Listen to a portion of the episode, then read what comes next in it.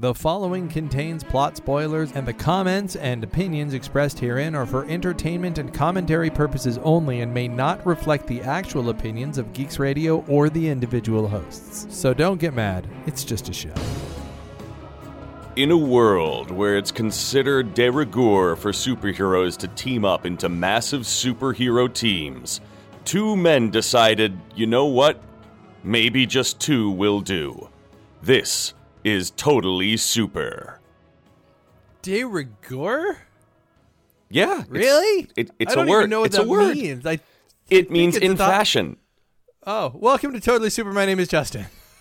And my name is Arthur. And today we are, we weren't going to do it this way, frankly. The plan was to try, back when we were going to start this show a year ago, the plan was to try to do all the Marvel movies in advance of the upcoming Avengers Infinity War and then do like a day of. Yeah, that would have worked really well had we actually started this podcast a year ago. And instead, we waited and we waited and we waited. So here we are. And we are, at the time of this recording, we are like 4 weeks away. By the time this recording airs, we'll be about 3 weeks away, 3 or 4 weeks away from the opening of Avengers Infinity War. And we couldn't not do that on the day it comes out. Like, we really want to make sure. Yeah. It'll probably be the day after, but it'll be like, we want to make sure that we're there that weekend. We don't want to be talking about it in like, you know, in like 3 weeks. Yeah. And so that being the case, we decided to do what we're doing now, which is we're going to record for you today the Avengers. Our next episode will be Avengers Age of Ultron. The episode after that will be a sort of a pre-Avengers Infinity War, everything that we've heard, everything it could be. I don't know if that's going to be a 20-minute episode or a 2-hour episode. I can't tell you how that's going to go. But it's going to be fun either way. And then, of course, Avengers Infinity War coming out at the end of April. And that's what we're doing. But today, we are doing The Avengers. Yay! Yay! Have you seen this movie before? Have I seen this movie before? Yeah. This is the first time for you, right? Have you heard of this one? Yeah. What a stupid question. Of course I've seen this movie before. I saw this film. I remember very distinctly. There was, when I was working in New York City, I was a temp for a legal firm there, and there was an AMC literally across the street. So I remember it was a couple days after the film had come out. I clocked out at 5:30, and I walked over across the street and saw, oh, look, there's a 6 o'clock showing of Avengers. So walked right on in. And just sat down, saw it, and was very pleased. Yeah, my experience was sort of different. I can count on one hand how many movies I've seen by myself in my life at theaters, and even at home, I have a hard time watching narrative features by myself. I'll watch documentaries till I'm blue in the face, but I like to have somebody there. To narrative features, that's a good word. I like that. Thank you. It's not a television show; it's a narrative feature. Well, no, that would be a narrative television show. A narrative feature being, a movie. Right. Feature. You're one of those people who's like, it's not a movie, it's a film. No, yeah, you know what I mean. I don't know why I suddenly was doing a Mark Hamill voice. It's so many words. So I tried to make it a social thing, and I got together a bunch of friends. And we went to the Rio, one of my favorite places to go here in Maryland. And when I went there, I didn't realize how much of a line it was going to be. So we ended up getting in to the, I don't think it was pre-IMAX being everywhere, but we ended up being in the bottom left-hand row, if I remember, because what they did is they got us, there were two entrances, and they separated us out into two lines.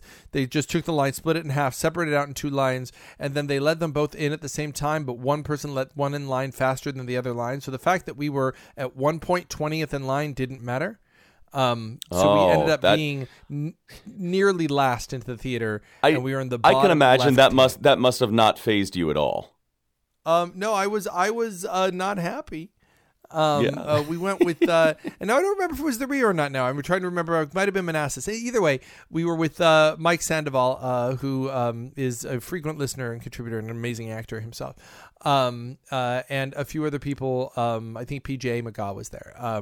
And we just sat there mesmerized by the film, but also with a crick on our neck and the 3D not working all that well. I liked it better the second time. Too. Oh, gosh. Yeah. Bottom left for the 3D. That's gotta be rough. The thing is about this film, I was super excited about it for a number of reasons. One, I need to be out there saying I don't know that I had ever read an Avengers comic book in my life up to this point. You? No, Avengers. Interestingly, even today with all of the Marvel Unlimited stuff that I'm reading, I haven't really decided to get into the Avengers that much.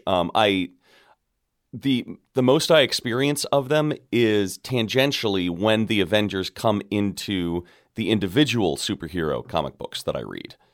But no, I had never, aside from their basic makeup, I knew very little about the Avengers before going into this film. And my experience is pretty much the same as well. And you would think the Avengers would be the thing, right? I like team books. I always read X-Men. I like the team books. How awesome would it be to get all the superheroes in one place? I mean, that was the idea of the Avengers when it was, originally conceived.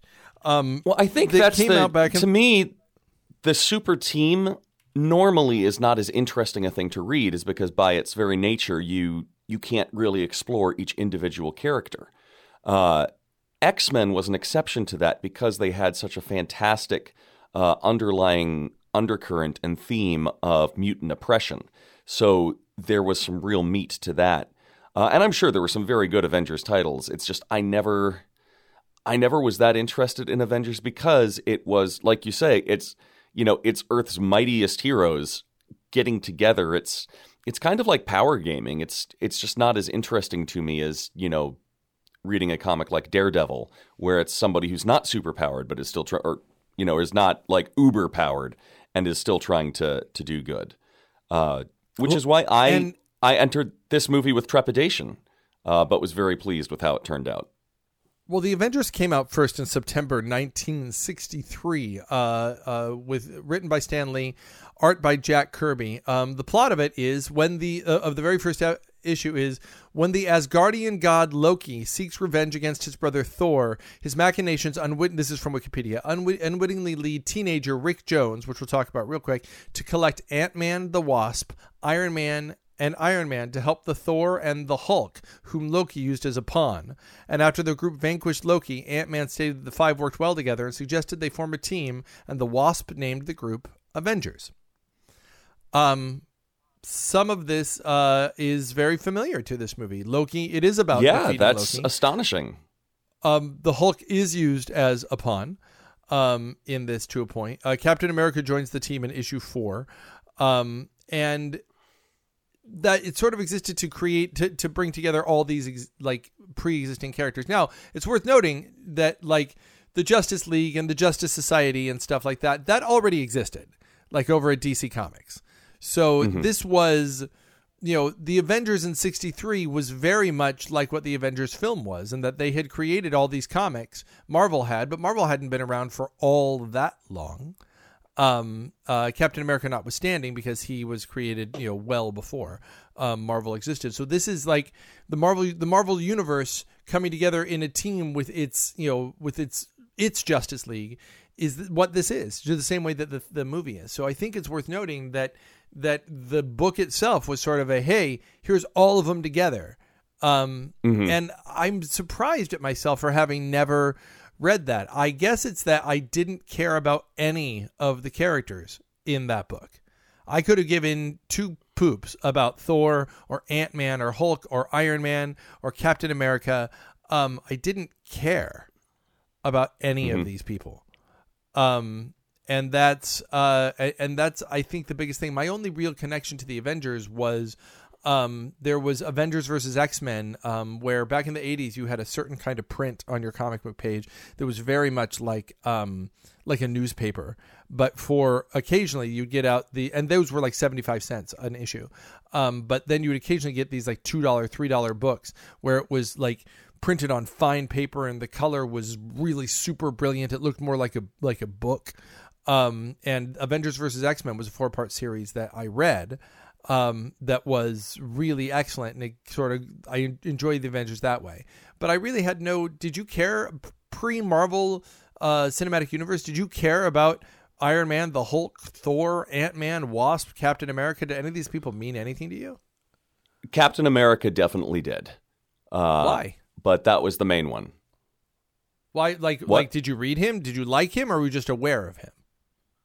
No, I liked him. I had read some of his comics. Captain America has always been a very compelling character to me. Steve Rogers has always been a very compelling character to me for, well, the obvious reason that he is continually the character who both represents and is aware that he represents the best of this country. And so he is, in his own way, continuously examining what that means. I always like to say, if Superman is meant to represent the best and the ideal of humanity, Captain America is meant to represent the best of America specifically, which is why, you know, it's so important during the comic arc of Civil War that he came down against superhero registration. That says something about at least what Marvel believes is the best of America. So I've always been very interested in that. And just Steve Rogers is a compelling character to begin with. The only one I guess I could say that I cared about at all was the Hulk, in that I watched the Hulk show. And it's worth noting that the Incredible Hulk show, while very repetitive, you know, the whole idea is Banner, in that case, the show David Banner, goes from, town to town, where he's just trying to be left alone, but he invariably gets himself into trouble, usually in a barn or some cheap set, where he turns into the Hulk, breaks through a couple of walls, throws a couple of guys, and then evades the police. And that's the show sort of repeated. But there was a pathos to the show that I really enjoyed. When the show was canceled eventually, and seriously, who can hear the tune do do do do? I know, do, right? Do, do, do, without just getting a little pang. In the 80s, after the show had been canceled, they did a series of TV movies. And one of the first ones was The Return of the Incredible Hulk, and The Return of the Incredible Hulk featured Thor. Thor was in it. And it's terrible. You can find it. You can find YouTube clips of it. It's the pretty question bad. Is, would we want to? I didn't watch that one, but then the next one was the trial of the Incredible Hulk, where the Incredible Hulk is put on trial, and his lawyer is Matt Murdock. Daredevil is absolutely in it, and the Daredevil. In that show, they didn't have him in a costume. They had him in all black, like the first season of Daredevil. So it was pretty neat. And I really liked that one. Then they had the death of the Incredible Hulk, and it wasn't awesome. And so that is the one character that I kind of knew. And I knew him from Wolverine. Of course, Wolverine first appeared in the Hulk. And then the Hulk would occasionally show up and Wolverine would taunt him. So I was aware of the characters, but I just didn't care. What got me into this? And we'll talk about it when we discuss Iron Man down the road, is that we talked about it when we did the sort of the history of superheroes with when we did the Dr. Horrible episode, was you had the snarky Tony Stark that gave you sort of the feel of the universe. And then Thor was its kind of own thing, which was different. Then you got another Tony Stark, another Iron Man, which I didn't love. And then you had Captain America, and they had all done...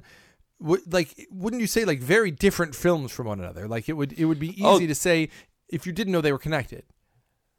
Yeah. Well, again, that goes back to the thing that you'll all hear me say a lot on this show, is that the best superhero films are not superhero films. They're genre films that happen to be about superheroes. Thor was high fantasy. Captain America was a straight-up World War II film.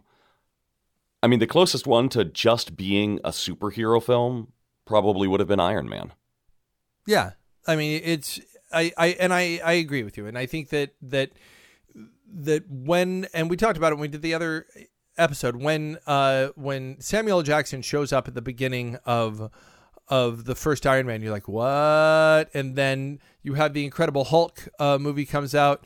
And at the end of that, Robert Downey Jr. shows up. You're like, what? Then Iron Man 2 comes out and the Black Widow is in it. And then suddenly Coulson is also in Thor. And then, you know, and Samuel L. Jackson shows up at the end of it. Suddenly you realize what they're doing. They're putting it all together. And you're like, how can they possibly do this with all these characters? The only great film of all of these has been Iron Man, in my opinion. Captain America was an interesting film, but it's not as good as Captain America films will become. And Thor and the Incredible Hulk were fine, but they weren't super great. So the idea of, can they at least get it as good as Iron Man is the question. And then they bring in this unknown director. This guy, I think his name's Joss Whedon. Have you heard of this guy? Something like that. He did some TV, but like evidently that he had done like one film before, called Serenity. I guess it's like some yoga movie. I don't know what any of the, no, we're joking, of course. Joss Whedon. You have to understand, for those of you coming into this episode, coming to the show, not listening to the old Pop Off show, Arthur got me into Joss Whedon. I became a Buffy fan because of Arthur, so much so that I named my children after Buffy characters. And then Serenity came out constantly on my top 10. Were you made more excited, I assume, by the presence of Joss Whedon in this film? And what was your thought about why they might have used him? Oh, definitely. I was thrilled that it was going to be Joss, because I knew at least the script was going to hang together really, really nicely. I don't necessarily know why they chose Joss. Although, actually, no, I take that back, because I had read Joss Whedon did a run of the X-Men comics. He did the first launch of Astonishing X-Men. And which is insanely great. Yeah, which is just really, really good. And it showed that he captured the characters really, really well. So I think Marvel was smart and wanted somebody who was clearly a comic book fan who got the characters and got the world. And Joss was definitely that. It may be that Serenity, which didn't do great in the theaters but received very high critical review, that might have played into it as well. But no, at the end of the day, going with Joss Whedon was a little bit of a risk, because he had certainly never handled anything this big budget before. I think what he had handled before was group dynamic, which you needed to do. You had all these characters. They're all, you know, like as big a star. Oh, and actually, it's important to note that when they went with Joss Whedon, pretty much you don't hire Joss Whedon to direct something unless you acknowledge he's also going to be writing it. Yeah. So yeah, that might have been part of it. There was a 2-part package deal with that too. Joss, in terms of handling group dynamics, you have to understand where the situation he's coming into. Yes, Robert Downey Jr. is the biggest star, but Robert Downey Jr. wasn't on the set of Thor. Chris Hemsworth was the star of that movie. Chris Evans was the star of his film. The Hulk was the star of his film. Different Hulk, but fine.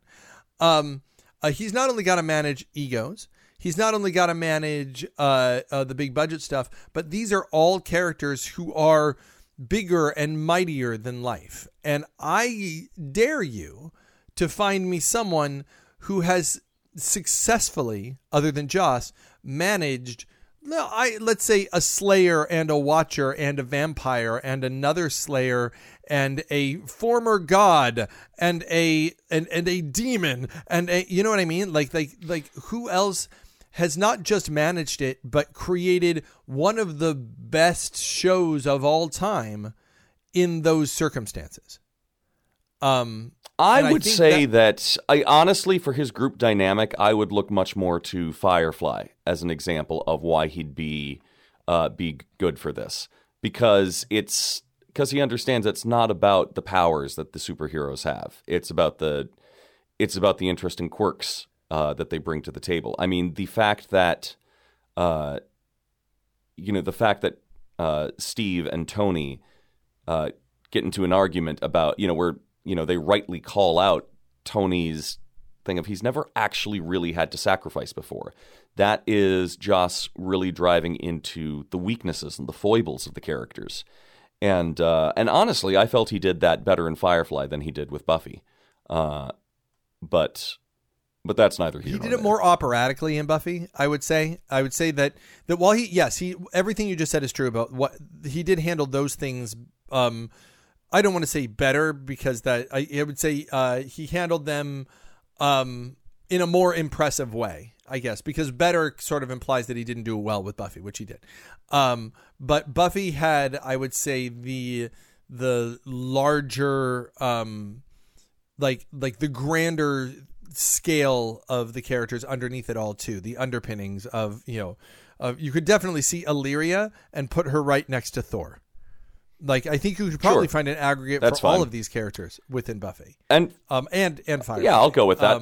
And for those of you listening, if you would like to hear more of our Joss Whedon Love Fest, you can go back and listen to some of the last dozen or so Pop Off episodes where we go into all of these things in great detail. Like 20 hours about Buffy and Angel and Firefly and Serenity. Mm-hmm. Anyway, so you get Joss in, and you put out this movie. This movie is the make or break thing. This movie fails, and the Marvel Cinematic Universe is a dud, right? And it's worth noting that while Iron Man did well, Iron Man 2 did insanely well. Thor and Captain America did well, but not as well, both critically and commercially. So the question was, could this do it? Could you pull it off? Could the Avengers be, let's say, about as good as Iron Man? Thor, when you say Thor and Captain America did well, but no, they still did great. They still brought in. I mean, I remember the Marvel Cinematic Universe. Perhaps the concept of the crossover might have been approached with more trepidation had Avengers not gone well, but the standard of now we are making superhero films. And they are going to be successful. That had been firmly entrenched even before Avengers. Sure. No. And of course. Yes. But the shared universe thing, it would be where DC is now, but kind of with the whole thing, like the idea that they can carry their own. But if this one was too much, keep in mind, this is the first big jump, right? For as much as Thor is high fantasy, they get him out of Asgard fast and put him in the real world. And they go, well, what you consider magic, it's science. And the same thing they do with Captain America. He's grounded in the real world, and Iron Man's grounded in the real world. So in this, you got portals and aliens and alien invasions that's a good point. This is definitely the first time that they bring in the galactic element to it, which is huge in the Marvel comics, but is understandably handled very sparingly and delicately in the films. Well, in the films up to this point, it's worth noting that this is like that. That's what makes this the experiment, right? Is that you've got before S.H.I.E.L.D. was a shadow organization. Yes, but even with this though, it's the Avengers fighting aliens on Earth, whereas so much of the comics is the Avengers traveling to different planets, dealing with the Shi'ar and the Kree and all of that. Everything still happens on Earth. Until Guardians of the Galaxy, we don't really have anybody in space. Are they going to do that every time? Are they going to sing it that way? In space. In space. Yeah. All right. So with all that being said, if you wouldn't mind, I would like to improvise a plot summary. All right. Just a second. Let me grab my timer here. Here you go. Ready? And Go. All right. The Tesseract, otherwise known as the plot device, is brought to us from Captain America, the First Avenger. The problem with the Tesseract is that it is now in the hands of Earth, and the person who has a problem with that is a shadowy figure leading the Chitauri army. We don't know who he is, but the character known as the Other, played by Alexis Denisof from Angel, is in charge of the Chitauri army and serving this character you can't see who really wants that Tesseract. So he sends Loki floating through space to go get it with a brand new shiny pokey stick. The Loki pokey stick, as Kevin Smith called it. Loki shows up on Earth and decimates a S.H.I.E.L.D. base. So Nick Fury decides it's time to get together a group of people, including Thor, Captain America, the Hulk, Black Widow, Who am I missing? Thor, Captain America, the Hulk, Black Widow, Hawkeye. I'm missing a big one. Help me out. Iron Man. That's the guy, Robert Downey Jr., who comes complete with AC/DC. They can't really get to fighting the bad guys because they're really busy fighting each other. The problem is that Tony is really worried that S.H.I.E.L.D. is creating weapons from the Tesseract. And so he reveals that to Steve Rogers, Captain America, who has a real problem with the fact that he's done that. They start arguing. Loki is manipulating everybody. It gets the Hulk mad. The Hulk breaks the helicarrier. They're all split up, but then they all get back together. Problem is that after they get back together, poor Coulson is killed, or is he, by Loki, and Loki escapes. Hawkeye, who had been bad, is now good, but he's leading the Chitauri invasion of New York, and so they all have to go. The six of them alone have to go and try and save New York. They're relatively successful until the council, the special council, the World Security Council, decides to nuke New York, and which is hard to say next to each other. They decide to nuke New York, and the nuclear weapon is coming toward New York. Tony Stark has to stop it, and he brings it up into the portal where the Chitauri are coming through and kills the mothership, and all the Chitauri drop like battle droids from Star Wars Episode 1, and they eat shawarma. The end. All right, so that came in at 2 minutes, 16 seconds. Not too shabby. I missed a lot. Yeah. Yeah, I was going to say, God help anybody who has not seen the film and is trying to get a sense of the plot from it. But I think you hit a lot of the major points there. Yeah, also, if I want to really boil it down, there's external stuff, and the Avengers argue a lot. And that's the film. I love that you discovered a new tongue twister. In that, I mean, unique New York is considered one of the difficult tongue twisters in the canon, and unique New York is actually pretty fun, too. Unique New York is really hard. Yeah. All right, so we start with our opening. And the cold open of the film is a shot of the Tesseract. The Tesseract. What can the humans do but burn? I love Alexis Denisof. Can I just say the fact that Joss took Wesley and covered him up in all that makeup to have him, I will get you and cause you more than pain, is awesome. The fact that it's Alexis Denisof makes me so unbelievably happy. Wesley from Buffy. Good to see him here. But yes, we start with a cold open where basically they give you kind of a Star Wars-y, here's the plot of the film beforehand, which they had not done. But I think that they're just showing that they're getting right into it. Yes? Yes, I think so. They it was interesting that I remember being, I guess not surprised, but when Loki showed up, and I was like, oh, okay, I guess Loki is the villain of this film, because I hadn't actually really thought that. I very specifically did not really do any kind of, I know you love reading a bunch of stuff before a film. For me, I love going in completely in the dark. Yeah. So I'm halfway. I get really upset if major plot points are revealed to me. I very famously got really mad because I get all hyped. I get into the hype. The hype is part of the fun. And I remember before Star Wars Episode 2 came out, Hayden Christensen went on Jay Leno, and Jay Leno brought out the toy of Anakin Skywalker, and they're playing with it. And they're like, ha, I'm a toy now, ha. And the arm falls off of the toy. And Hayden Christensen goes, no, it's meant to do that. I was like, son of a bitch. Like, really? Yeah. So we have the big opening. So when Loki shows up, you're surprised. What do you think of that opening fight like thing? Because it's kind of brutal. I recently showed this to my soon to be 7-year-old, and his friends are all into it. And I remembered lasers and aliens.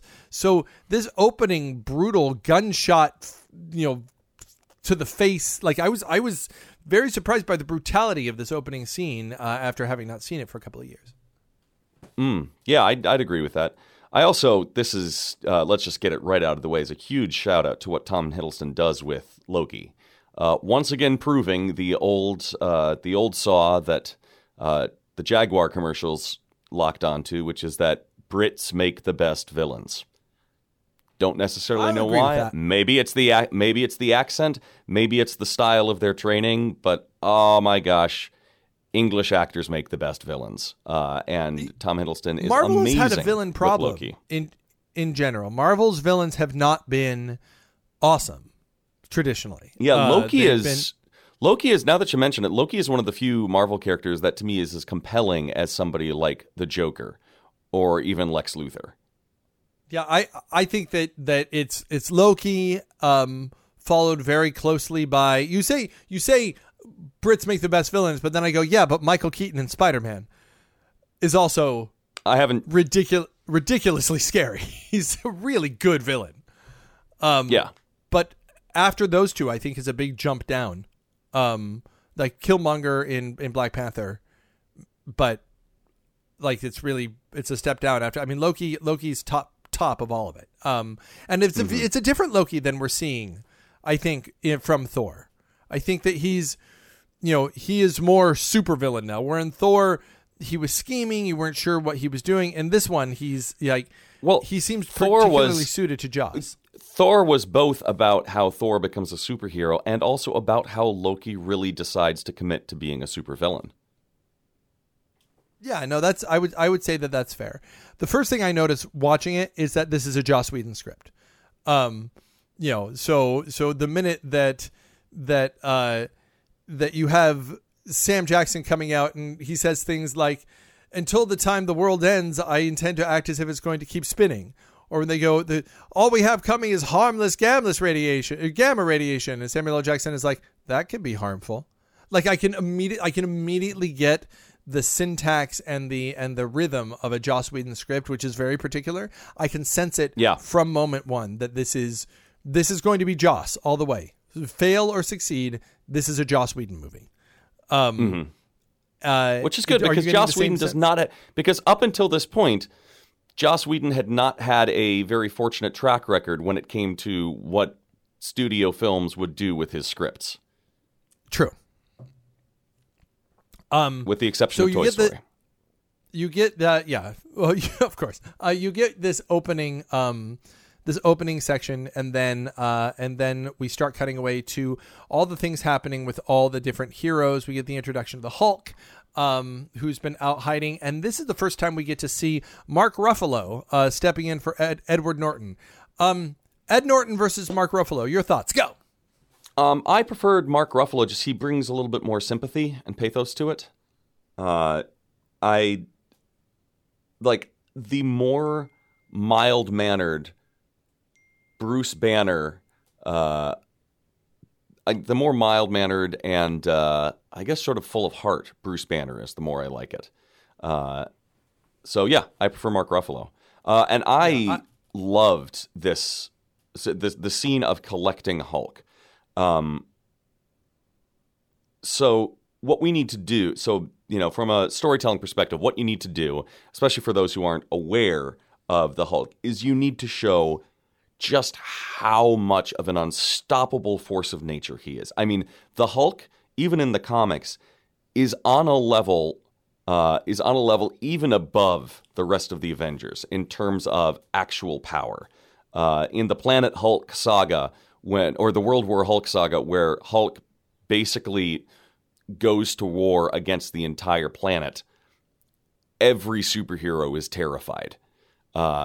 So you need to show that amount of power. Now, you could do that with, having him Hulk out, but you don't want to do that too early in the film.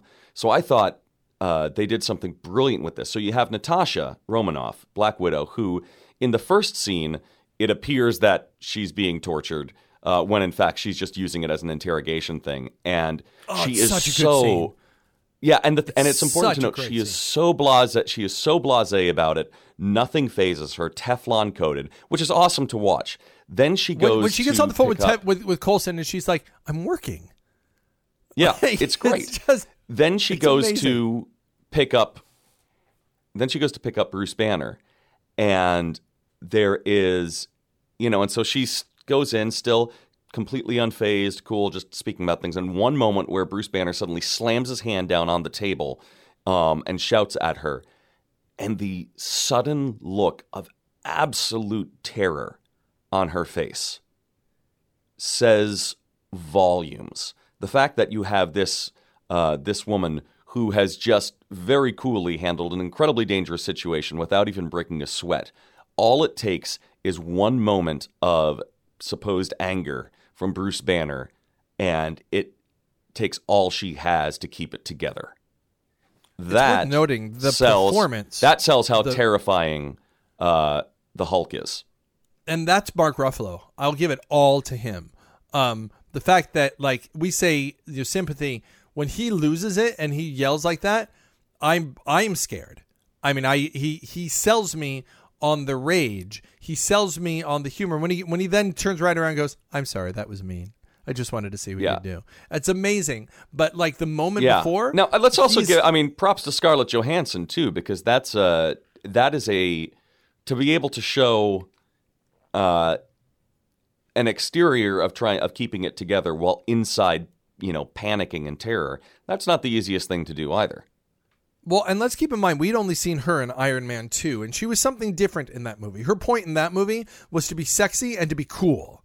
So now that they've done that and they've established that, now she's like, okay, now we're going to give you dimension, and we're not. This is a film that actually that's not what Joss does with women.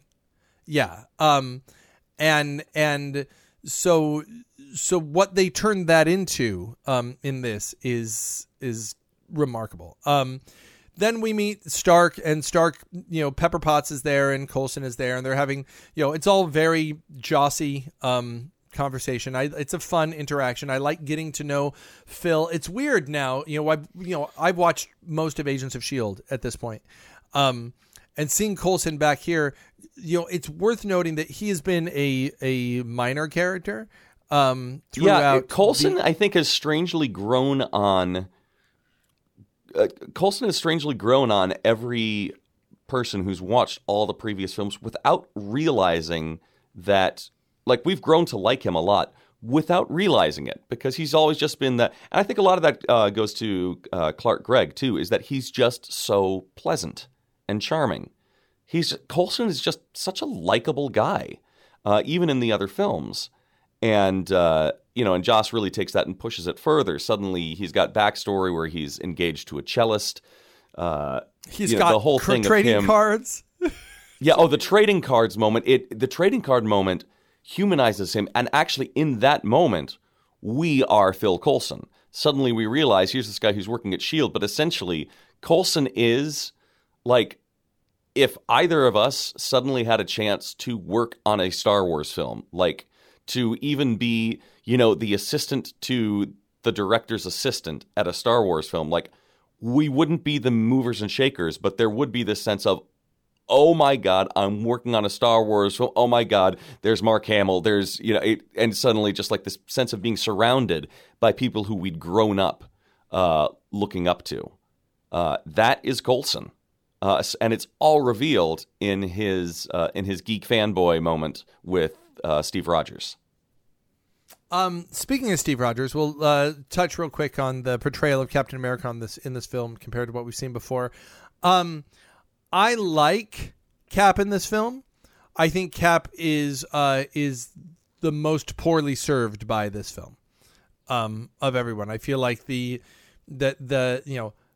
from the past, and he'll comment about how he's from the past, and he'll have a little side mission finding out about Hydra, and his conflict with Tony will be relatively interesting, but he's only interesting kind of in that role. I never quite buy his arc more than anyone else's arc. His arc is the least interesting to me, which was concerning to me, and that, when they were going to have another movie after this, and they're like, Captain America: The Winter Soldier, I was like, he's the most boring part of the Avengers. And maybe it's just because he's out, he's outclassed by the people he's with. He's not that essential in the battle. What he does in the battle is not even as. I disagree with that. I see what you're going for that. But Captain America in this film, he runs into. It's, to a certain degree, it's the Superman problem. Batman will always be more interesting than Superman. And the attempts to make Superman as interesting by giving him all these dark, flaws or things like that actually kind of ruin the character. Captain America is the closest Marvel has come to a hero who is supposed to represent an ideal. Now, by that very, that is his strength. That is also the weakness of the character, in that you don't have as much room to work with in terms of like deep character flaws or things like that. What this film does show, and I think what the battle shows very clearly at the end, is Cap is the one who is right to lead the team. The way that as the battle begins, the way he suddenly turns, and it's not just that he's got good technical knowledge, but when Cap gives orders, you just want to follow. And it is also incredibly important to note that, yes, in terms of the overall outcome of the battle, Iron Man, Hulk, even Black Widow Hawkeye are more crucial. I'd say Hawkeye would be at about the same level. I'll get into the battle a bit later, but essentially the fact that Cap's main thing is protecting the citizens, that is really important, especially when a couple years later you've got Superman Man of Steel coming out, where the film ends with a city being decimated and nobody cares, including Superman. Cap is a crucial humanizing element to the team. The fact that in the midst, and honestly, I think it's what made the ending, the final battle, really work for me, because not only are we fighting off all of these bad guys, which, and they're cool bad guys, but at the end, I've seen that before. You've got this other element of we're fighting off bad guys and we're trying to protect the little guy. It is subtle. He's not, on the surface, he is not nearly as interesting as good old snarky Tony Stark. But I feel like this film served him quite well. I guess maybe, and it's hard for me to go back in time and think what I thought then. Post Winter Soldier. Winter Soldier because I didn't feel like the first Cap film worked all that well, and I actually preferred the first film to Winter Soldier. Really? That's real. Well, I can't wait to talk about Captain America then, because mm-hmm. Winter Soldier may still be my favorite Marvel film. With Thor Ragnarok possibly now supplanting it. But mm-hmm. That being said, we are also introduced to Thor. Funny Thor. Thor had chances to be funny, I guess, in the Thor movie, but I feel like his hair is better in this. His beard is not like colored blonde. His eyebrows are not colored blonde. He's a little more rugged. Well, he's a little funnier. I feel like I'm getting the thing that makes Thor funnier is he's not funny on his own. He is. It is specifically when he's being his "I am an Asgardian god" sort of thing compared to regular people. That's when a lot of the opportunities for comedy come in, which is why his funniest in the first film is when in Thor is when he's just sitting in the cafe with Jane and he drinks something and enjoys it, smashes the glass and says, "Bring me another." And because in this film he's surrounded by more humans, many of whom are at his power level, then you can get. I agree. Yeah, he has more opportunities to be funny in this. You're all so petty and tiny. It's just, it's wonderful. It's really wonderful. And then we also get Clint Barton, Hawkeye, who is poor Hawkeye. He gets to be evil, and then he has a one scene to recover, and then he's shooting arrows a bunch. It's safe to say that Hawkeye is not given everything that maybe Jeremy Renner would have wanted him to do and be in this film. Hawkeye is pretty close to being just straight up utilitarian in this film. Yeah. Which makes what happens in Avengers Age of Ultron, and we'll talk about it, so awesome, because Hawkeye in that movie quickly becomes one of my favorite Avengers. Oh, absolutely. But he is... He's just sort of there. And then we got, of course, Samuel L. Jackson as Nick Fury. And note to Marvel, Nick Fury's still alive in the Marvel Cinematic Universe. And the fact that I have not seen him in any Avengers promotional material for the new one Get him back. Pay him whatever you need to pay him. He's just a joy. Every time he's on screen, he's a joy. Samuel L. Jackson knows this role. And it's worth noting that, you know, he has been a side character who shows up for a scene here or there in all the other movies. Here's where he gets to be Nick Fury. You know what I mean? He gets to be that. He gets to have great lines. The navigation is out. Does the sun still rise in the west? Yes, sir. Put it on the left. You know, like it's. Yeah. Like, so, I mean, so, and it's actually, that's okay. So I love that kind of quote there. However, that kind of Nick Fury, I have up until recently never really seen in the comics. The Nick Fury was usually a little bit more straight-laced. Well, until Ultimate Nick Fury, which they specifically modeled after Samuel L. Jackson. Don't get me wrong. Which they modeled after Samuel L. Jackson before. I love Samuel L. Jackson. Go on. Well, it's worth noting that the Ultimate comics came out before any of the movies. They modeled that Nick Fury after Sam Jackson. They were making the movies. They were like, well, I guess we just got to get Sam Jackson now. Yeah. So Samuel L. Jackson, I loved the character in this. It was hard to see Nick Fury behind Samuel L. Jackson sometimes. Like, it wasn't... And to be fair, Samuel L. Jackson is not one of those actors that we want to watch transform himself on film. He's not a Gary Oldman. When Samuel L. Jackson is in a film, we want to see Samuel L. Jackson. And Joss made that really work in this film. Like, he's a great Nick Fury. But it really is. It's Samuel L. Jackson as Nick Fury. I'd say 50-50 with you. I think that Joss gives Fury some chances to settle down. I think because let me rephrase. There are two Sam Jacksons, right? There's Jules from Pulp Fiction, and he gets a chance to do that here. And then there's Mace Windu, who the calm, wise Sam Jackson. And he gets to do that here too. And I like Nick Fury. I do like him when he gets your typical yelling Sam Jackson thing. But, you know, lines like, lost my one good eye. Like, you're just like, yeah. Like, that's like, he brings gravitas to his calm lines that I love as well. You know, are you here with a mission for me, sir? I am. Like, there's something about the way, and these are comic book characters, and to be able to bring, you know, you can't just bring realism, you must bring gravitas to these characters. And Nick Fury in the comics even is gravitas personified. That's true. Like, he definitely, I mean, Samuel L. Jackson, you can rely on him for gravitas. So we get to the first real set piece of the movie where Loki has to basically invade a museum. You got some brutal stuff. You have a big battle, but right before the battle, there's a great moment where he basically states what he's out to do, which is that he truly believes, and I believe that he believes, that he would be a benevolent dictator on this world.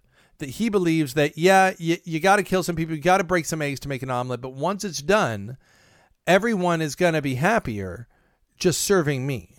Because and he states it a few times, free will is messy. And it's interesting that Joss is writing this because this is also basically the thesis of the end of season 4 of Angel. The idea that free will gets us into all sorts of trouble. Free will makes us all unhappy, and it makes us hurt each other, and it makes us greedy, and it makes us do all these things. Free will is a pain in the butt, and as Loki says, is not this better? To serve, I think me. One of the reasons for that is Loki.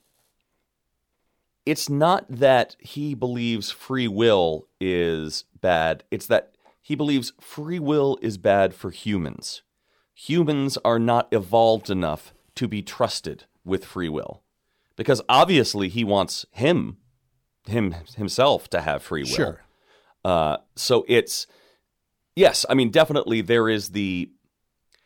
On the one hand, yes, Loki is bringing up these things of, oh, is not free, you know, is not this, you know, essentially asking, is not servitude better? It is not an actual examination of the question, though. it is very, very clear in the delivery, you know, Loki is the villain. This is not a good, and the concept that free will is bad, that is a wrong concept. That's never even brought into question in this film.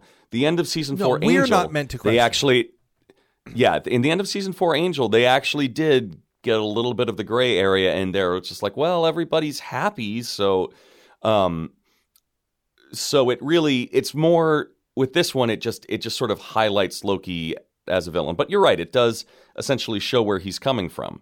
But I think there's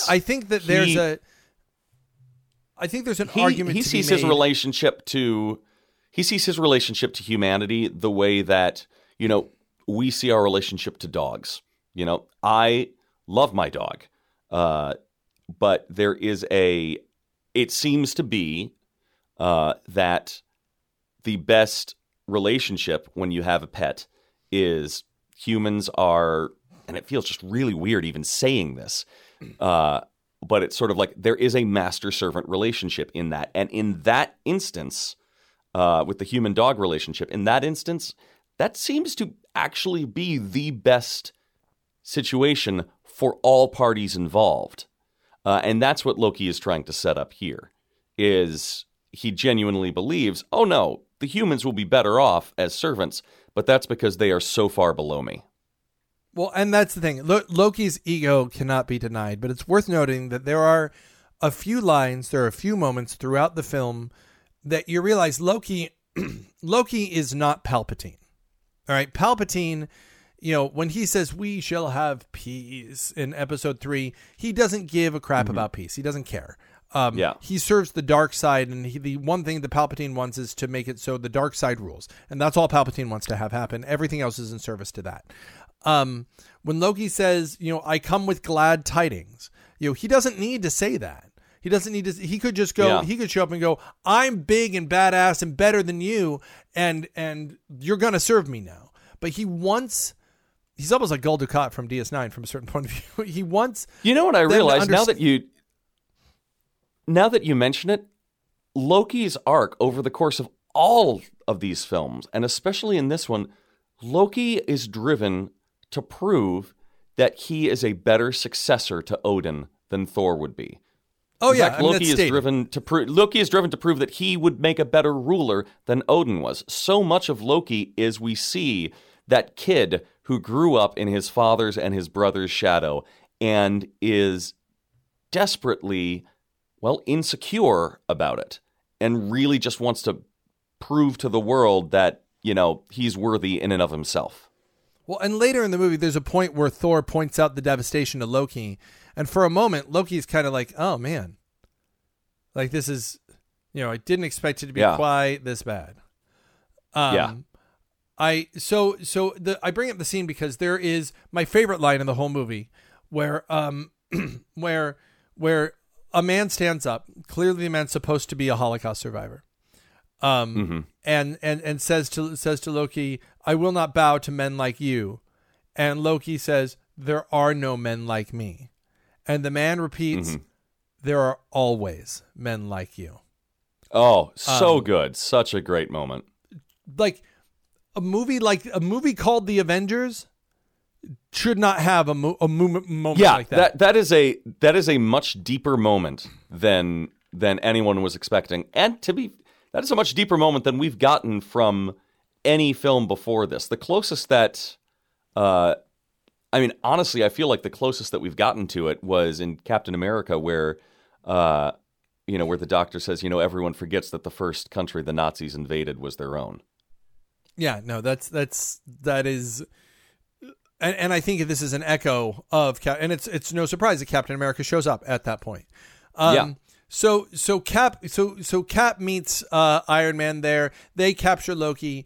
They're on the Quinjet, and who should show up but Thor, who kidnaps Loki, followed by Iron Man. Captain America comes at the end, but we finally get what we've kind of wanted. I mean, is this not what we want? I mean, to a point. Like I when understand. We were kids, here's my thing. It's not. I'll be honest. For me, and this is totally just me, watching the superheroes fight each other is never what I want.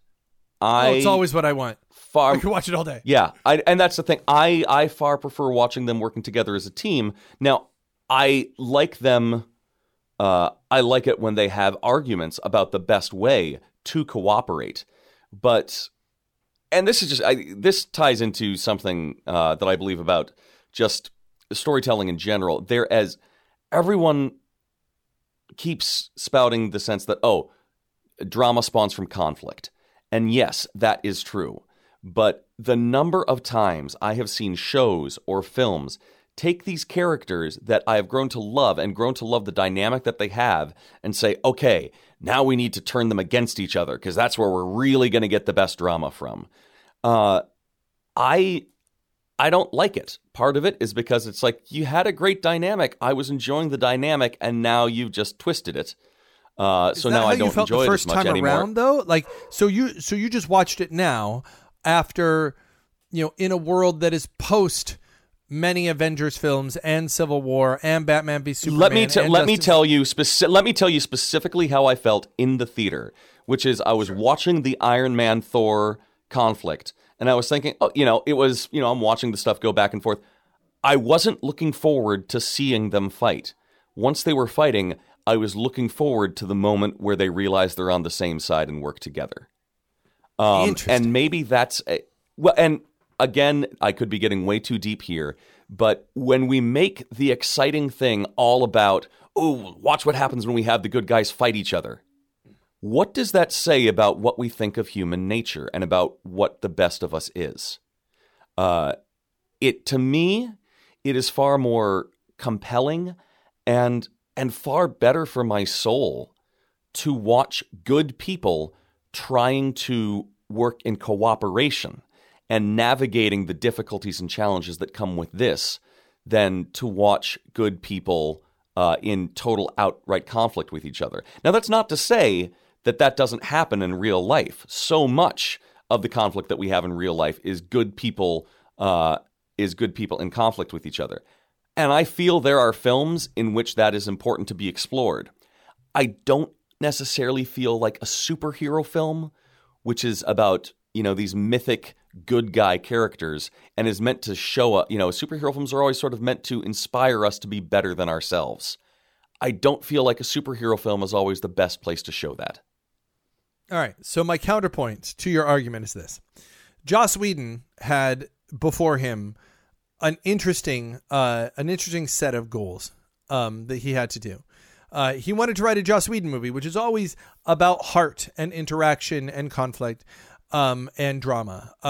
He wanted to make it real. He needed to create a sequel to all of the movies that had come before and also create a world where they could spin off to other movies and many things upon it. But one thing that he had to do is he had to satisfy, you know, 11-year-old me. And what 11-year-old me did was always who would win in a fight. It was always the question for me. And it was, you know, who would win in a fight? Han Solo and Captain Kirk. Now, of course, they'd fight on the same side, but who would win in a fight between Han Solo and Captain Kirk? I drew a comic book called Z-Strike, and we had our villains in Z-Strike, but every cover of Z-Strike was one member of Z-Strike fighting another member of Z-Strike. It was, you know, interesting. It is one of the, you say a comic book movie is not one of those things, and I would say it's one of the biggest comic book tropes ever, is that the splash page where the one hero is fighting the other hero. I mean, that's huge. I can take like thing after thing after thing, this person versus this person, Avengers versus X-Men, you know, and where there's that I'll agree with. No, you're absolutely right. It is a comic book trope. It shows up in the comics a lot. I won't lie. And again, this is just me. It always just kind of makes me sad. Oh, you see, no, for me, it's you know what it is for me? It's about, and these scenes are about this, I think, because there are no real dramatic stakes between Iron Man and Thor at this point. It's Iron Man is mocking Thor. You know, doth mother know that you weareth her drapes? You know, like it's not, this is not Batman v Superman, right? This is not, do you bleed? I'll make you bleed and die and hurt. And our conflict has gotten to the point where I must try to kill you. This is just like, you're mashing your action figures together is what you're doing. This is just go, pew, pew, pew, pew. That's all this is. This is pew, pew, pew. And it's I feel like this scene, and also the scene on the helicarrier with Hulk and Thor, are the perfect lengths. As a matter of fact, I would say your hero and hero conflict throughout the Marvel movies is generally joyous, believe it or not. Like, it's when you get to Civil War, there's a massive hero and hero conflict fight, and it's fun. It's more fun. Yeah, I will grant you that the Civil War hero fight was a lot more enjoyable. You know, again, you've just heard me, you know, spout my manifesto against how much I don't like hero conflict. Yeah, that battle at the airport was fantastic. We'll get to that. It just feels like they're sparring. It doesn't feel like anyone's trying to kill anybody else. And this film, it doesn't feel like anyone's trying to kill anybody else. No, I'll completely agree with that. So I'm going to don't get me wrong. Don't get me wrong. I enjoyed watching this fight. I thought it was brilliant. There was snark going back and forth. It was funny. It was fun. But it was just when you said, wasn't this the moment you were totally looking forward to? My answer is, well, no, this isn't the moment I was looking forward to. It's still a fun moment. No, for me, it's the splash. Yeah. And again, when this isn't why I bought the ticket. We'll get to Thor and Hulk later, but like that is a splash page cover. And the idea is this is, again, Joss has a lot of things, a lot of boxes to check off. And the Iron Man versus Thor, that's a check that's got to go off. And I think he pulls it off really well. This is why I'm in the movie. With Civil War, I get a movie of all this, and I love it. So they resolve their conflict. You know, I think it's worth noting. Watch this movie. I'm an Avengers evangelist, and I think it's interesting to start with this movie because I have shown this movie to people who've never seen comic book movies and who've never seen the other movies, and they sort of get the other characters. I do like a little 3-minute debrief on who everybody is at the beginning, and then everyone's usually fine with this movie, and then they can branch off and watch others if they so choose. So I watched this movie with a bunch of people. People have a problem with Thor's hammer hitting the shield and everyone being fine. That's vibranium, folks. That's what vibranium does. Vibranium is not the same as adamantium in the comics. Adamantium is unbreakable. Vibranium is mostly unbreakable, but reflects the energy of whoever's hitting it back on them. So essentially the hammer would not ever stop at Cap's shield. It would bounce off of Cap's shield. That's what it does. So I'm down with it. So they all go onto the helicarrier. By the way, let's back up real quick. What did you think of the helicarrier? Helicarrier was cool. I mean, wasn't it? Like it's interesting because I just watched this with my upcoming 7-year-old. It was his favorite part of the whole film was the helicarrier. He thought it was the coolest. The helicarrier always reminds me of, as a kid growing up, the G.I. Joe aircraft carrier. Because there was like one kid in my neighborhood who had that toy, and it was 6-year-old me could sleep on the deck of that aircraft carrier. So that's what it always reminds me of. Yeah, I had just taken my kids to an aircraft carrier in New York just like a couple months ago, And then they've been watching Superhero Squad, which if you get a chance to watch Superhero Squad, it's basically the Avengers, but for like 4-year-olds. It's really funny. It's remarkably funny, the show. But they're on the helicarrier. So he knew that one existed, but he didn't get that this was going to be that. So they're on an aircraft carrier and he goes, oh, like the one in New York. And then it starts taking off. And he literally starts bouncing on the couch. Oh, it's the helicarrier. It's the helicarrier. So awesome. It's like, the scene will always mean that for me now. 'Cause I'll always see like, that's the coolest thing I've ever seen. They go on the helicarrier. They talk a lot. Again, we talked about how Steve is nervous about the hydro weapons. Do you care about this S.H.I.E.L.D.'s doing hydro weapon stuff subplot, or do you feel like they are really leaning into world building for Captain America Winter Soldier? Because now that I've seen Winter Soldier and I know what Phase 2 is, I feel very much like they're world building. Yes, I think there is some world, but you're right. I remember. A friend of mine after watching this film, and I kind of agree, said, this film was great. This film was about 10 to 15 minutes too long, And I think a lot of the stuff on the helicarrier is what I would pull out of it. Now, again, not that those moments were bad. It's just that it was, it just interrupted the flow a little bit. I do love all of the, the arguments between, between Tony Stark and Captain America. I mean, arguably, this is, I love the fact that they have the argument where Steve points out you've never actually made the truly difficult call of, of sacrifice. And even in the moment when Tony is just like, Tony essentially says, well, I'm too smart to ever have to do that. That then feeds into, of course, the decision Tony makes at the end where he flies the nuclear missile through the portal, fully convinced he's not coming back.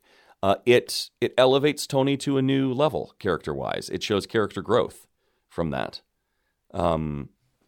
I'd say, actually, now that I think of it, I'd say Tony of all the characters is Tony, probably followed by Bruce Banner, is the character who has the most personal growth throughout this film.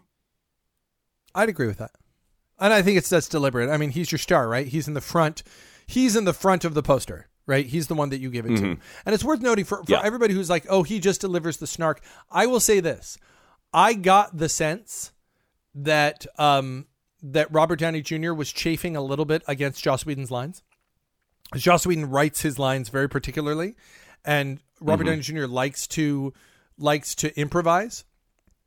And I get this sense, if you look at Iron Man 2, my problem with Iron Man 2 is the entire movie looks and feels improvised. It's slapshot. It's one of my least favorites because it just feels like everyone's having such a good time, and it's like watching a bunch of people joke around with each other. And it's just not I get the sense when Downey is delivering Whedon's lines, he wants to do his Downey thing, and he's having to deliver the lines. And so sometimes which is funny because Downey's style and Whedon's style is so similar to begin with. Sure, yeah, except that it's in its delivery it is, but Whedon's style is I write the words and you say them, and Downey's style is the words are suggestions, and where it comes out though is we forget that Downey can do great. Yeah, I agree with that completely, and I think we've suddenly seen why Robert Downey Jr. has never done an Aaron Sorkin film. Yeah, where Downey shines, and you realize is that it's easy to forget that Downey is a great dramatic actor. That he didn't the Academy did not recognize him for being able to for his character in The Pickup Artist, right? Like this guy was Chaplin. This guy can do great stuff. So when he turns around and the snark turns off and he gets in his face and goes, everything special about you came out of a bottle. Like the underpinnings of what he's doing there is like suddenly you're like, oh yeah, this guy can bring it in ways that very few other actors out there can when he's asked to. And certainly when we get to Iron Man 3, which is not my favorite, Iron Man 3 is my favorite Downey performance. I agree with that. Movie. I loved Iron Man 3. Yeah, there were massive holes in Iron Man 3, but I loved how much of Iron Man 3 was much more about Tony Stark than it was about Iron Man. Yeah. The honest trailer, the honest trailer calls it Regular Man. Yes, exactly, and that's what I loved about it. So going with that, since we're still on the helicarrier, let's talk about the scene between Natasha and Loki, because that is a crucial scene, not just plot wise, but to a certain extent, it's also kind of what, as a Joss Whedon fan, I was looking forward to. It's just like, oh, here's the moment where he's going to take the strong feminine character and pit her against like the big bad, and let's see how this plays out. What were your thoughts about that scene? Well, I had to look up what Mewling Quim means, and it's I have thoughts about that. Imagine the C word. Go on. Imagine the C word, but worse, and more ancient. It's what it is now. It is what the C word was like. Let's say 15 years ago. I feel like the C word gets thrown around now pretty easily. But 15 years ago, you did not say that word. You travel in some way different circles than I do, my friend. The use of that word was problematic for fans of Whedon. The misogyny of the scene. I agree. Because Loki is not a character who thinks that women are less than men. He thinks that humans are less than him. But when he gets to her, he uses the misogynist term when he says before he kills you in every way you fear, that there's a rapey vibe to the stuff that he's saying. And I don't think that he needed that. I would agree with that. It wasn't even so much Loki using misogyny as a tactic against Natasha, that I was okay with. It was actually just the word choice of Mullenquim because the lines had already established everything that Whedon was, or that the scene needed. It wasn't so much like it was a step too far that also wasn't necessary. Yeah, I guess Whedon assumed, and rightly so, that none of us knew what a Mullenquim was when we were watching the movie. It's not a term that anybody uses. I knew, but of course you knew, but you're you. Mean, you've been writing for Ren fairs and performing Shakespeare for as long as I know you. So like these are words that these older classical, almost Chaucerian words are Chaucerian words. Very nice, very nice. You're welcome. I have a very sweet looking Canterbury tale. They are words that you that the general audience wouldn't know, but we can assume that Natasha would know, and whenever he says it, he said the worst thing you can say to her. And that's the point. Yeah. It's meant to be the moment where he has said the worst thing, and that pushes her to break, which she, of course, has not actually broken, which fools him and fools us, the audience, into thinking it happens. I ultimately feel like he was hitting on the right stuff about her being a murderer. He did actually affect her, which is, I like the layer of that. You find out that actually, no, what he was trying to do, he did do. She didn't let him know. Yeah, I love that.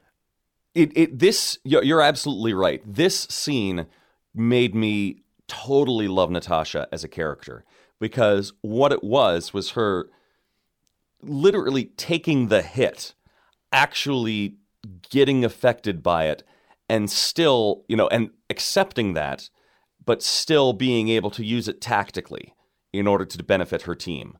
It showed both cunning.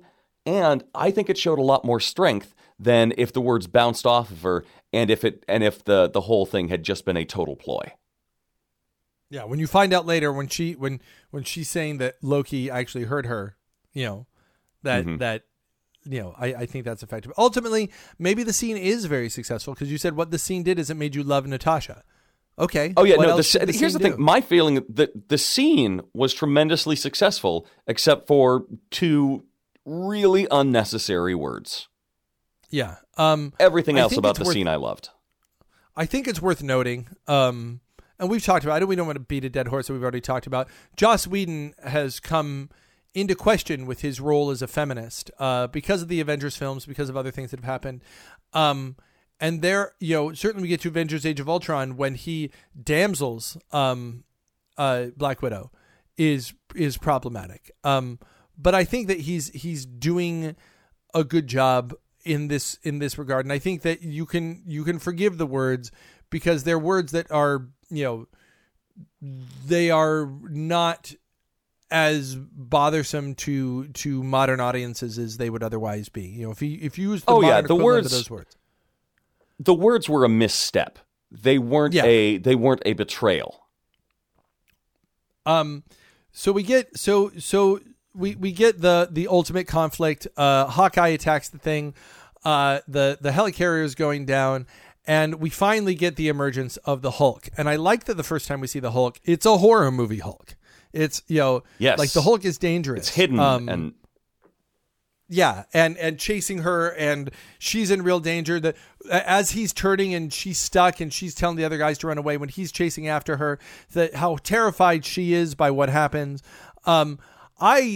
I forgot this scene. It's interesting. I forgot the scene was coming.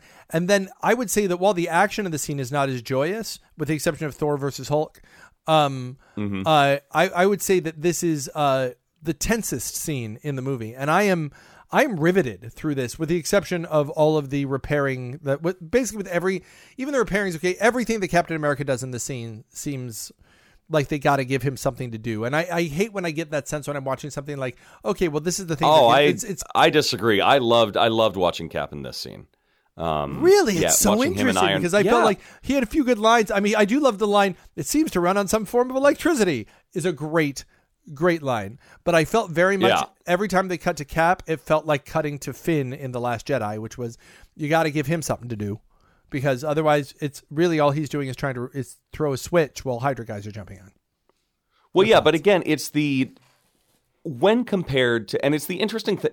So here's the thing with Captain America being in the Avengers. There's a story term in that you've got heroes and that you've got white hats, and heroes are like the uber power, like protagonist stuff. And then the white hats are frequently like the supporting team. Xander in Buffy, the perfect example of a white hat.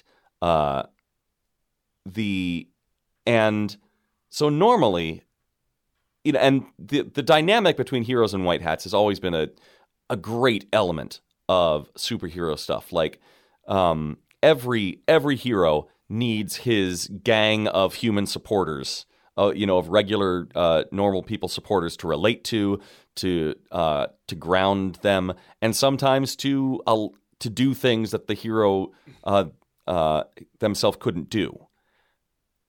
Compared to the power that Thor and the Hulk and Iron Man bring to the team, Captain America is a white hat. And so to me, what is so fascinating about it is, okay, so yes, how do you plug that in, not just in making him a useful member of the team, but also literally the team leader? The fact that Captain America is by far not the most powerful member of the Avengers and yet is still their leader is, to me, something very interesting. Yeah, but he's not leading in this scene.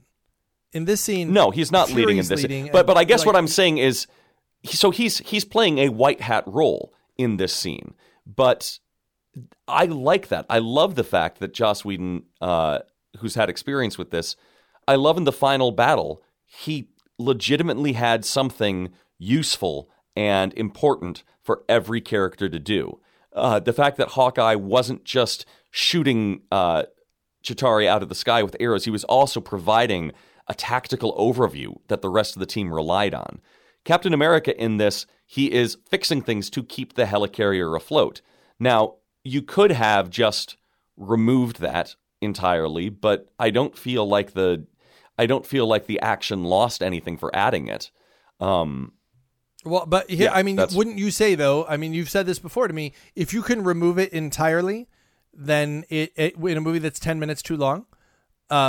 There are things, and I don't want to harp on this one particular aspect. Like, if he had his shield and done some cool shield things, if he had been the one who was leading it, if he was the one who was jumping into the command role, ultimately what he was doing is something that anybody could have kind of done. And it didn't feel, but whatever. The rest of it's awesome. Hulk versus Thor is awesome. The trying to keep it up is awesome. I think that we cut to Tony trying to fix the thing maybe one too many times. Coulson's death, and it was a death at the time that it happened, was heart wrenching. Let's talk about that point. Pardon? Let's talk about Coulson's death. That's a kind of crucial moment in the, not just in the film, but in the Marvel Cinematic Universe. This is the first, and it's Joss's thing, right? It's the thing that Joss does. For those of you who haven't listened to the Pop Off podcast, the way Joss kills his characters is there are two ways you can kill characters, right? You can have them suffer and die, or be heroic when they're going down, and then the flames erupt around them, or you can have them murdered in a terrible way. The way Joss does it is someone's mid sentence, and then and you lose them. That's what Joss does so well. He does it here. It is is it a turning point, or is it just a turning point because they, spoiler alert, resurrect him for Agents of S.H.I.E.L.D.? What kind of turning point do you mean? Well, when you say it's a major moment in this Marvel Cinematic Universe, is it in that it's... In what way is it a major moment in the Marvel Cinematic Universe? In that this is the first death of a major character.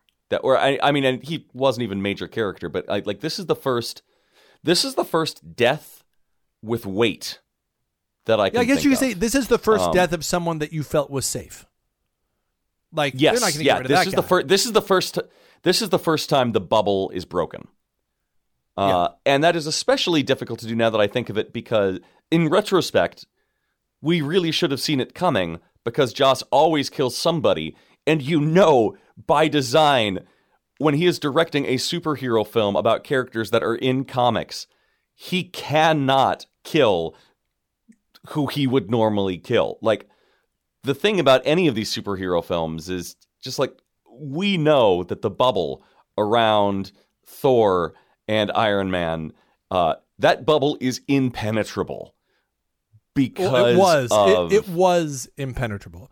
When we get to the thing in a couple of weeks when we're talking about Infinity War, it's interesting that we'll talk about Infinity War, all bets are off. But at this point where we're still at the end of phase one, like, that bubble's impenetrable, except for Coulson, who does not need to be in any of the comics or does not necessarily a major character. So of course he was the one that they were going to kill. Yeah. But I felt like it was done very well. He had a great heroic death, and I know we touched on this in Pop Off, but I've got to bring it up again. I learned as a writer, I loved Coulson's death, and I learned a lot from the restraint that Joss had when writing Coulson's last line. When Coulson says, it's all right, they just needed someone to ... Now, it is the essential core thing from that is they just needed someone to avenge. Boom. Suddenly, that is the heart of the film. That is just this deep core moment. And had I, up to this point as a writer, in some of my stories or something like that, I have written lines like, it's all right, they just needed someone to avenge, where as I'm writing it, I'm thinking to myself, oh, boom, yeah, that's going to be the gut punch, that's going to be the real hit, because that ties into the title and all these things. That's all brilliant. What I had never thought to do, or what I'd never thought, was to realize if Coulson had actually said the word avenge, it would have been too much. But by showing the restraint and having him saying they just needed someone to, it gives it relies on the intelligence of the audience, which in a superhero film is a risk, or it's not something that superhero films have really done that much before. You normally try to play to the lowest common denominator, or at least what the studio thinks is the lowest common denominator. By showing just that measure of subtlety and restraint, but still making it extremely clear what he was going to say, I felt it really brought the point home in a really great way. I have nothing to argue with you about there. That is brilliantly stated. I agree with 100% of what you just said. I endorse this statement. Surprise, surprise, that can happen. So we find out we get everybody sort of dealing with it, and everybody sort of, picking themselves up by their bootstraps. The one interesting thing we find out is that, Fury presents them with the bloody Captain America cards. It pushes them. They go, and they're off to avenge Coulson. Then you find out that the cards were actually taken out of the locker and dipped in blood and put in there by Fury. Fury again. That is textbook. I love that. That is textbook Nick Fury. Yeah. And then you get it, man. Now it happens. Now the nameless, faceless CGI characters invade New York in a sequence so successful that films will try and do it from this point forward, and we'll all get sick of it. This was the... You asked me what I was waiting for. This was the moment I was waiting for. And it's awesome. Let's just say it's awesome. I have to say you know me. I am, even when watching films that I really enjoy, I'm sort of reserved. My enjoyment and love is frequently internal. External exclamations of excitement, that is the purview of my wife, which is why it is so much fun to watch movies with her, because I love watching her reactions to them. But that is not what I do. That being said, so acknowledging that I am not that external reactor, that moment when, so first Bruce Banner rides up in the motorcycle. They have that little conversation there. And then as Banner's walking away, he says, you want to know my secret to controlling my anger, or whatever it is he says, I'm always angry, which is, it's a great Joss Whedon sort of line. It's a great dialogue thing. It's harkening back to something that had been a previous conversation. I always love it when you can bring moments like that back around. Then he turns around in the middle of hulking, and just as he finishes hulking out, slams his fist down into what is a living battleship, this massive, massive creature. We see that one punch killing this huge Leviathan. We see the camera doing that. Then the camera starts circling around, and it captures all of the characters in their superhero poses, and you realize, and suddenly just this is the moment right here that the Avengers have been created. I absolutely was yes in the theater. That. So was I. I was on the edge of my seat. I was too. I have to say that movie history. This scene is ruined for me a little bit by the honest trailers for it. And if you haven't seen it, it's probably my favorite honest trailer. It's before John Daly took over. Wait, what's this? You're saying your enjoyment of a film was slightly damaged by listening to somebody whose entire purpose was to critique and point out every little flaw in a film? The hell you say? Now, first of all, I love the honest trailers. I think they're hilarious. And the new one for Last Jedi is, if you haven't seen, side note, look up the honest trailer for Last Jedi, because they get the original honest trailers guy voice to be in there talking about how awful The Last Jedi is. And then John Bailey, the current honest trailer voice, to talk about how amazing The Last Jedi is. Oh, that's clever. So they're basically arguing with each other. The two voices for honest. It's pretty great. It's pretty wonderful. But in this case, that's pretty clever. One of the things that the trailer says is a movie so amazing you won't even be bothered by its completely unjustified plot twist. And then he goes, "I'm always angry because that shot was awesome." and the other thing it says about this, and it's really funny, is it says a movie so incredible you won't even ask yourself, how are they all even talking to each other if they're not wearing earpieces? There's a shot of Captain America talking to Black Widow, just putting his hand up and going, do it now. And once you see that, you can't unsee it, because no one is wearing earpieces, but they are all just talking. No, that's a good point. That's funny. Yeah. That shot's not the shot for me. The shot for me is Iron Man landing, blasting off of Cap's shield, and then jumping back up. Oh, There's no reason he had to do that, but just for me. That's for you, Justin. Yeah, here. I'm pretty sure that's been done in the that is a move that they do in the comics. That is an Avengers equivalent of the fastball special. Well, it's worth noting that they could just make it mindless violence, and there's a little bit of that. But Joss is all about basically the battle is the glue holding together moment after moment after moment after moment. So if he's just going to show the battle, he's going to do one of those impressive, it's all done on a computer, but it's all one shot thing. Mm-hmm. And then it's really just about, you watch some stuff explode so that we can get to the next joke, or we can get to the next moment, or we can get to the next bit of peril, or we can get to the next character thing, or we can get to the next amazing moment. And you're the one who said, you know, one philosophy of fight choreography is filler move, cool move, filler move, killer move, cool move. And he makes sure that every moment, you know, every minute or so, you're getting one of those things, whether it's something like that, or you get the great little thing, the great little exchange.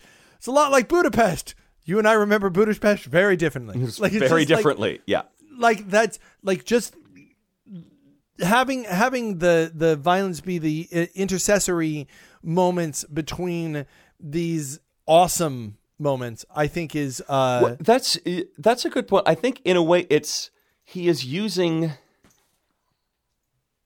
as opposed to many times, it's essentially we've got in many action films you've got character development, dialogue, character development. Okay, we've got a fight scene, so let's put all that on hold and pick it up again at the end of the fight. This is character being, further revealed through the combat scene, which to me is always much more exciting. You don't, just like, the worst musicals are ones where the songs don't reveal anything more about the character than you already knew. You get pretty boring fights if it's just, let me show off all my action skills and my goal is just to beat the other person, and that's all we need to know. When you have combat that reveals more about a character, like you said, you and I remember Budapest very differently. And here again, the fact that, Cap cares so much about protecting people, that's a crucial character thing that gives the film heart. And even within the fight, going, okay, we're going to give you, what? You wanted a shot of all them together? Here's the big 360 shot of all them together. Here's that, like, if you're not going to give me character development, give me splash pages. Because there's ways to do the fight. I love fight choreography. I love martial arts fight choreography. I could watch it all day with no, character development. I just love it. But these are comic books. And he's like, okay, you want to see the comic book up on the screen? For the first time ever, like in any movie, do you want to really see what a comic book looks like on a screen? Here it is. Splash page after splash page after splash page. And then also the drama. And it's astonishing that, and again, talk about a risk that they took with Joss Whedon on this, because Joss Whedon, everybody, the industry knew, oh no, this guy can handle characters. This guy can handle dialogue real well. This guy can handle plot and story.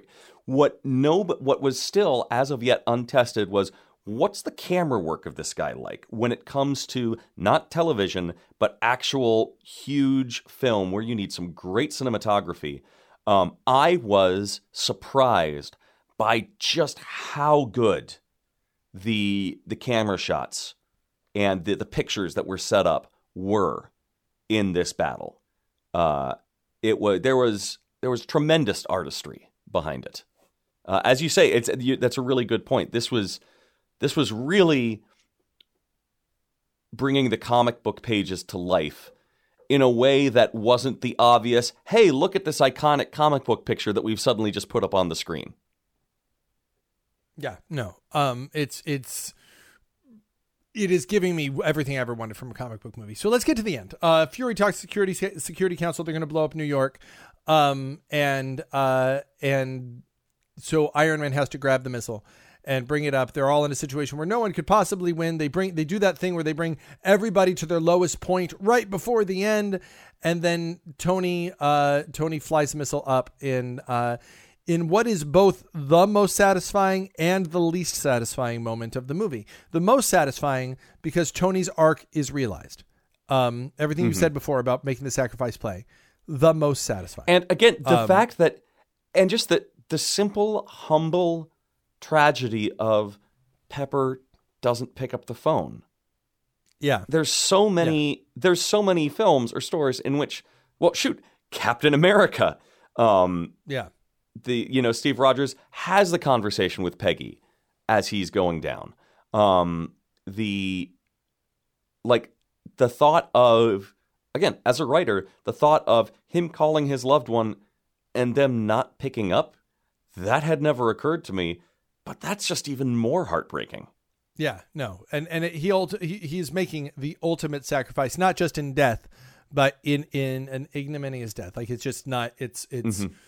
you know, it's going to be sad and quiet by himself. And I love that Iron Man 3 is about the trauma that this causes.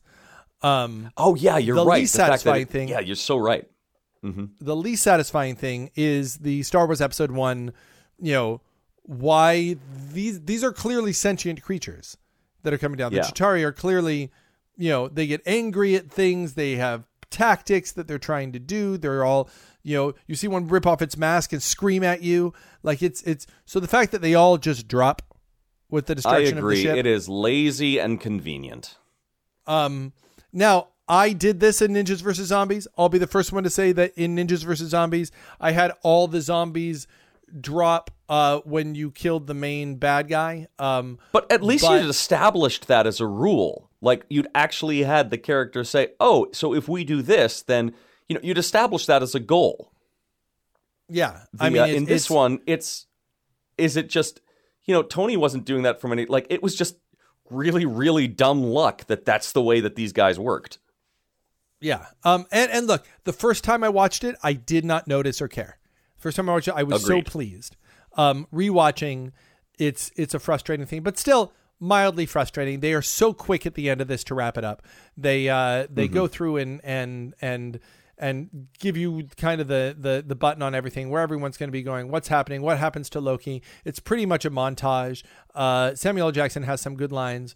And the movie comes to a close with the credit sequence, except mid-credits, we get a reveal of who Alexis Denisof was talking to, and he turns around and it's Thanos. Now, at the time... here is beautiful, beautiful writing. Because, I mean, Thanos is essentially the big bad of the entire Marvel universe in comics. Like, he is... kinda, yeah. He is... No, I mean, it's like he's not... But, like, at the end of the day, he's the boogeyman that everyone takes... Yes, there have sometimes been things more powerful than him, but the... well, essentially what he did in the first Infinity Gauntlet series, like... Thanos is about as big uber villain as you can get. And one of the things about his character was that this is a person who is in love with death. And the personification of death, like an actual female death. Yeah, the avatar, the goddess death, or the personification. And I didn't even realize it at the time, which was just so great about it, is that when the other is saying to fight the humans is to court death, which is, you know, essentially a very negative statement saying this would be a really bad idea. And then suddenly the turnaround, and it's Thanos, and the grin. Not only is it the excitement of, oh my God, that's Thanos, but like of course, to him, that is the best positive possible, is courting death. Like, it was a nice, lovely little tie into the comic. And yet you could feel the shrug in the theater at this point. Like, you could feel... Because nobody knew Thanos. You heard, like, 15% of the theater going... and 85% of the theater who's used to, you know, Nick Fury shows up. There's a connection to, you know what it means. Up to this point, the post-credit scenes, you know what they mean. This, 85%... I would disagree, because when Iron Man came out, I mean, it's like, yeah, I guess people knew... Like, we went, when Nick Fury first showed up and talked about the Avengers... But I guess, for a lot of other people watching, they would be like, "Oh yeah, the Avengers, that's a thing." But you get, to me, the two things you get is you get Samuel L. Jackson and the term Avengers. At this point, you get a purple face, and if you don't know Thanos, and it's very easy to not know Thanos, someone next to you has to explain to you what just happened. Which is why it's an end credit scene. This is my own feeling on it. It's just like, once those credits start to roll, the movie is over. Anything after that is Easter eggs or gravy. Yes, it's become kind of done to death, but I like the post credit scene, because the post credit scene is where when it comes to comic book films, there's that sense of, okay, we had to make this whole film where we had to include everybody, not just the people who know everything about the universe, but the people who know nothing about the universe. This little thing 2 minutes into the credits, this is for you, to the fans. It is okay for me with an end credit scene. It's all right if there's people who are left out, because if they enjoyed the film, that will actually inspire them to go learn, oh, who was that person? But even if they don't, the movie is done. I kind of like, even when I don't get an end credits sequence, I like the fact that they're there, because it means that it's an acknowledgement of the true believers, of the real diehard fans. And then after that, we get what was my favorite post-credit scene until maybe Spider-Man: Homecoming, which is them eating shawarma. I'd never had shawarma at this point in my life. I've now had shawarma because of this. I think this created a shawarma movement. I would not be surprised. I've had shawarma many more times since this, but at the time, I had never had it or heard of it. And now I first time I ever had it was on a food cart in New York.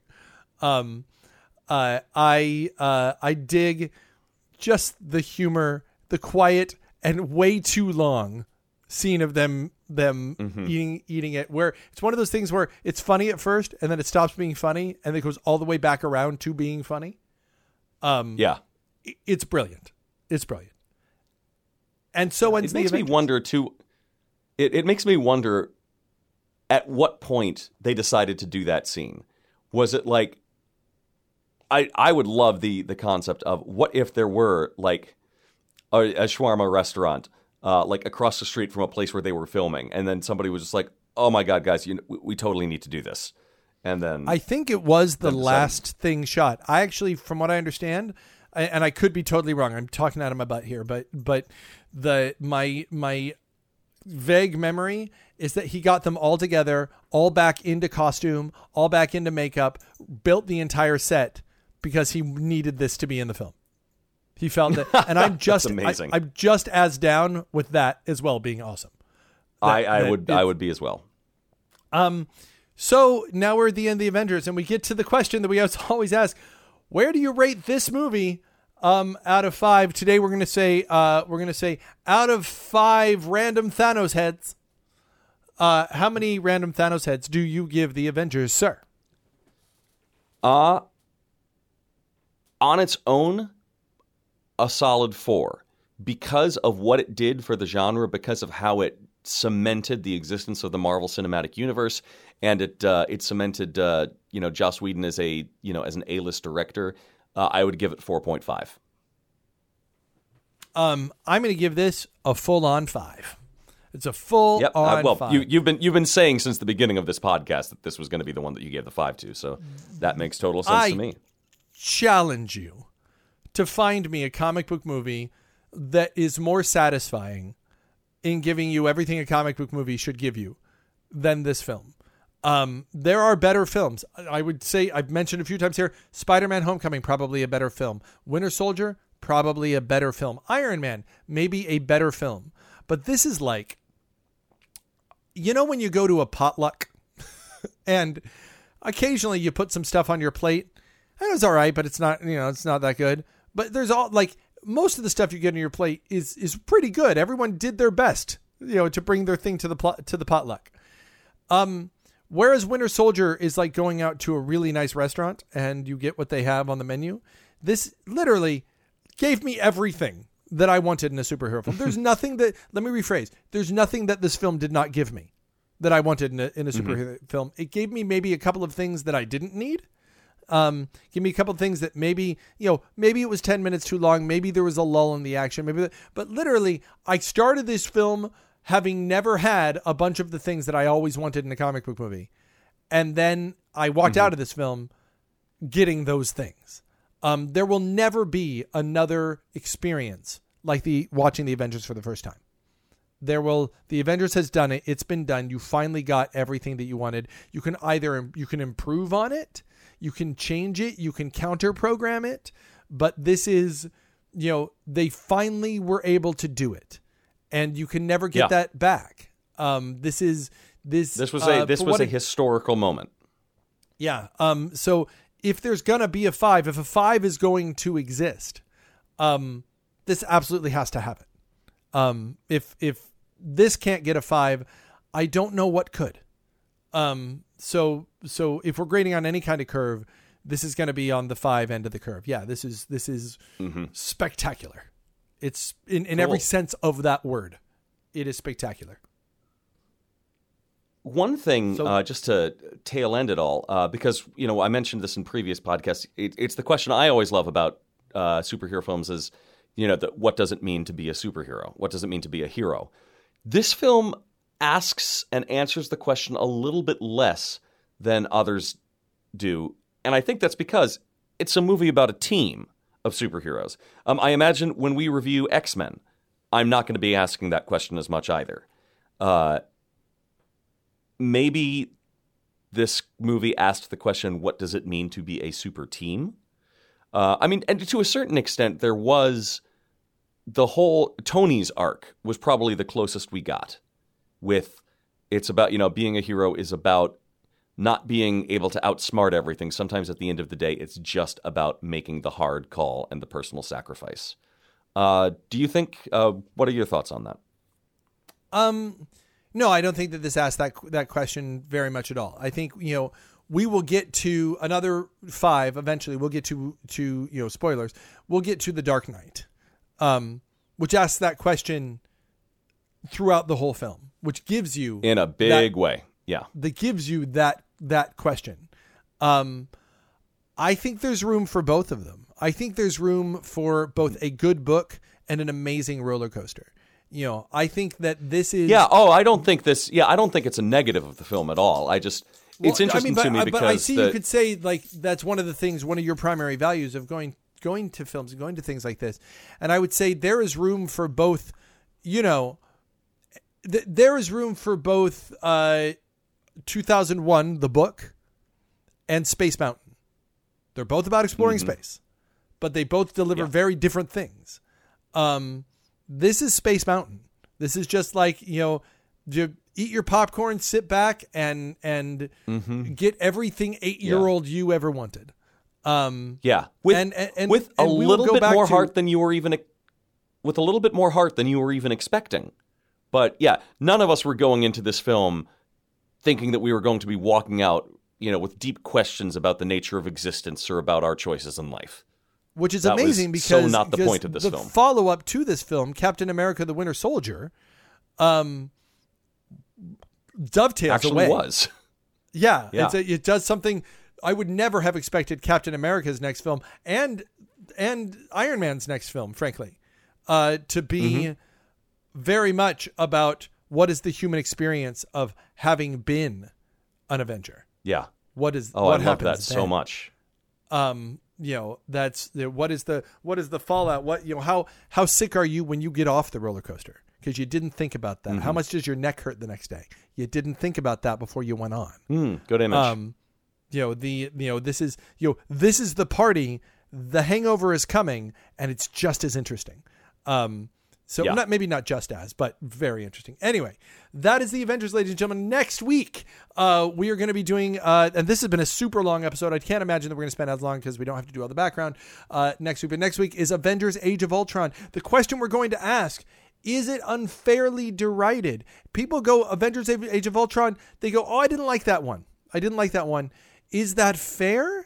Is it as good? Is it better? Is it just that it's not as good? And so by comparison is like I'm really looking forward to seeing, cause I haven't seen that one in a while. And the last time I mm-hmm. watched it, which was about a year ago, I remember thinking, gosh, this is way better than I remember.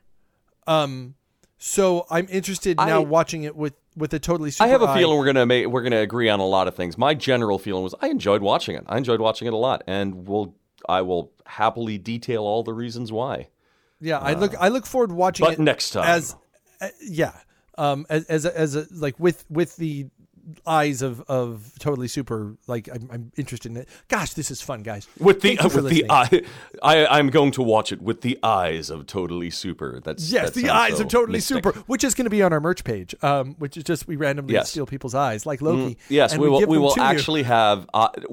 will have eyes for sale, and they will be not just super, but Totally Super. I guess that's our closing. Yeah, nothing else to say. I'm not even going to say my name is Justin. And my name is Arthur. Stay tuned for the gruesome eyes of Totally Super. Stay tuned for the gruesome eyes. But in the meantime, hey there, true believers. This is never going to work if they don't stay. All right, stay super.